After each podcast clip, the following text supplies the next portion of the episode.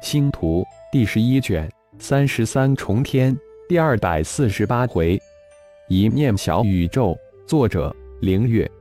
演播：山灵子。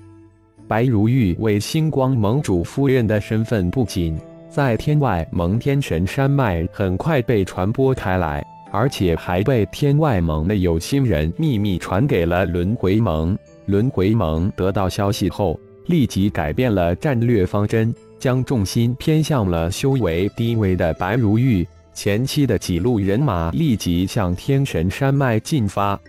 见势不妙的白如玉当机立断，以九转金身诀的前三转拿出来换取龙族护送自己离开天神山脉，前去与熊天、熊迪两人会合。龙族得到了白如玉的传授。一拍即合，也迅速派出五十位高手秘密护送白如玉出发。龙族派出的秘密队伍前脚刚刚离开天神山脉，天外盟的无数队伍后脚也紧跟着暗暗离开天神山脉。而得到消息的浩然也即派出熊天、熊迪及魔灵化身九翼天龙前往天神山脉接应白如玉。熊天。熊迪的高调离开顶盟，自然被各方伺候探知。消息很快传到轮回盟，轮回盟自然能推测出熊天、熊迪两人的去向，大喜，双管齐下，几路大军再次从各蛮荒土著联盟主城中派出秘密拦截，灭掉轮回盟二大九级高手及几位八级高手的顶峰。及顶盟前锋队伍外，松内仅秘密布置，等候着轮回盟的报复，却没想到轮回盟已经将布置在金顶山的这一步棋给选择性忽略了。天外盟、轮回盟的异动，自然惊动了蛮荒各族联盟长老会。在各蛮荒联盟长老会的暗中运作之下，一时之间，各种消息从岸边明漫天飞，从六大六城到各族祖地。再被传到各个蛮荒角落的部落之中。刚刚进入蛮荒世界的熊弟、焦勇、毒哈及进入隐藏在蛮荒世界各处的星光盟弟子们，也在不久之后不意之中得到了这个搅动了整个蛮荒世界的消息，自然个个大喜。众得到消息的弟子从各个不同的方向紧急的向被龙族护送的师娘队伍急速赶去，没找到师尊。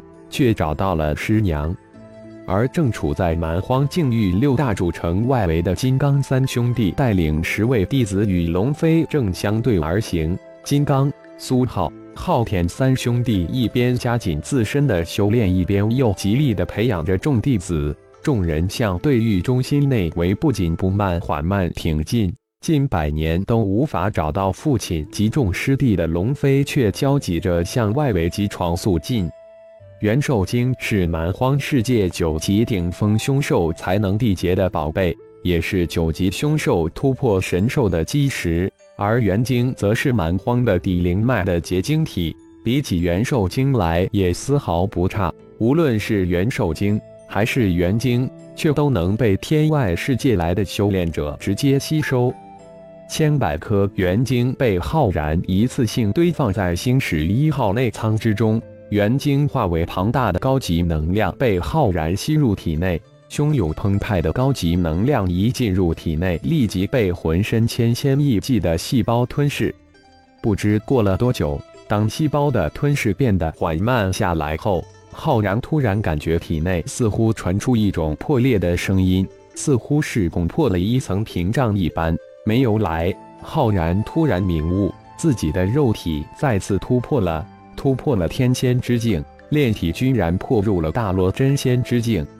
细胞吞噬元精能量，终于在肉体突破到大罗真仙之境后停止。浩然扫视了一下自己身体周围的元精，乖乖，元精居然消耗了一大半。浩然没想到的是，细胞刚刚消停下来。而在中心丹田之中，元婴眉心的那喇叭莲台印记突然从元婴眉心跳了出来，瞬间生出一股无可匹敌的吞噬之力，将那入体的元晶高级能量稀释。体内的混沌小宇宙很久没有吞噬自己体内的能量了，这次却突然再次启动吞噬之力。浩然不禁反喜，塞翁失马焉知非福。你要吞噬，我就让你尽情尽兴。浩然在元晶几乎被吞噬一空之后，立即一挥手，大量的原石被浩然取了出来。星矢一号的舱内，浩然只是机械性的取原石，吸收入体。不知又过了多久，中心丹田那喇叭连排吞噬之力渐弱，浩然一喜。总算吃饱了，元晶原石也几乎被消耗一干二净了。庆幸之时，浩然没想到，刚刚停止吞噬的喇叭莲台突然消失在中心丹田之中。一，怎么跑到灵魂空间来了？消失的喇叭莲台突然出现在魂婴身下，而魂婴如菩萨一般盘坐在喇叭莲台之上。魂婴也在此时，一双小手变换出无比玄奥的手印。广阔的灵魂空间中，那螺旋云团突然内收，庞大灵魂之力涌入魂婴身下的喇叭莲台之中。浩然福临心智，立即运转起炼神诀，缓缓旋转的螺旋云团立即增速，只是几期之后就飞速旋转起。浩然渐渐进入一种奇妙的境界之中。一个极大的自我慢慢通过一个神秘的通道涌入另一个自我，极大的自我在逐渐变小，另一个自我在慢慢的增大。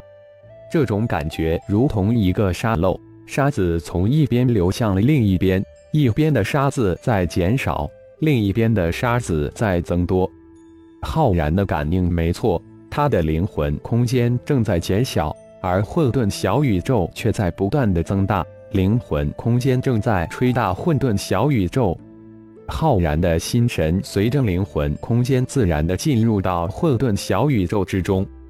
我终于又进入混沌小宇宙了，浩然兴奋莫名，心神以一种神奇的方式注视着自己的混沌小宇宙，吞噬进来的千万飞剑化成千万颗星辰，遵循着一种玄奥的轨迹运转着。给浩然以万分神秘莫测的玄妙之感。灰蒙蒙的混沌小宇宙中心，那块悬浮山变成了悬浮大陆，现在足有百万平方公里之大。而那棵自己惹不起的小树叶已长成了千米高的参天巨树，整棵树都泛出绿莹莹的光芒，将混沌小宇宙点缀得美轮美奂。只有一个悬浮飓风，混沌小宇宙太单调了。如果这块百万平方公里的悬浮大陆能分裂出数百个大小不一的悬浮山，错落有致分布就好了。浩然念头刚起，那百万平方公里的巨大悬浮大陆突然四分五裂，只是数十息之后就分裂成五百座大小不一的悬浮山，而且错落有致的分布在混沌小宇宙的中心。啊！自己什么时候能一念控制这混沌小宇宙了？浩然大惊，根本不相信眼前的事实。五百座大小不一的悬浮奇峰在烟雾缭绕、灰蒙蒙的小宇宙之中若隐若现、飘渺虚幻，这无异于人间仙境，世外桃源。既然自己刚才能一念控制混沌小宇宙，何不再试一试？在这些个奇峰叠起的悬浮山上造一些亭山楼阁呢？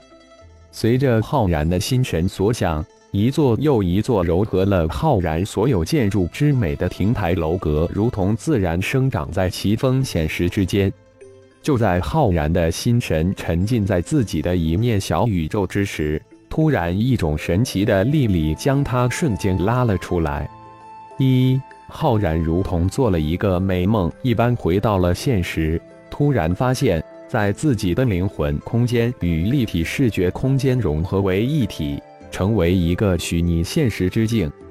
灵魂空间从广阔无边缩小到只有千公里范围大小，映射着体外以自己为中心千公里范围的蛮荒世界。星矢不知什么时候已经到达目的地。隐身在古泽的千米上空之中，闭上眼睛，浩然就能通过灵魂空间中那虚拟现实的立体视觉空间，就能无比清晰地看清楚深周千公里范围的一花一草、一石滴水、没想到修为一点没长，不仅灵魂空间缩小到可言之境，而且元精、原石消耗一空，唯一所得的是。知晓混沌小宇宙在自己百多年的努力之下，终于成为一念小宇宙。混沌小宇宙的感知联系增强了很多。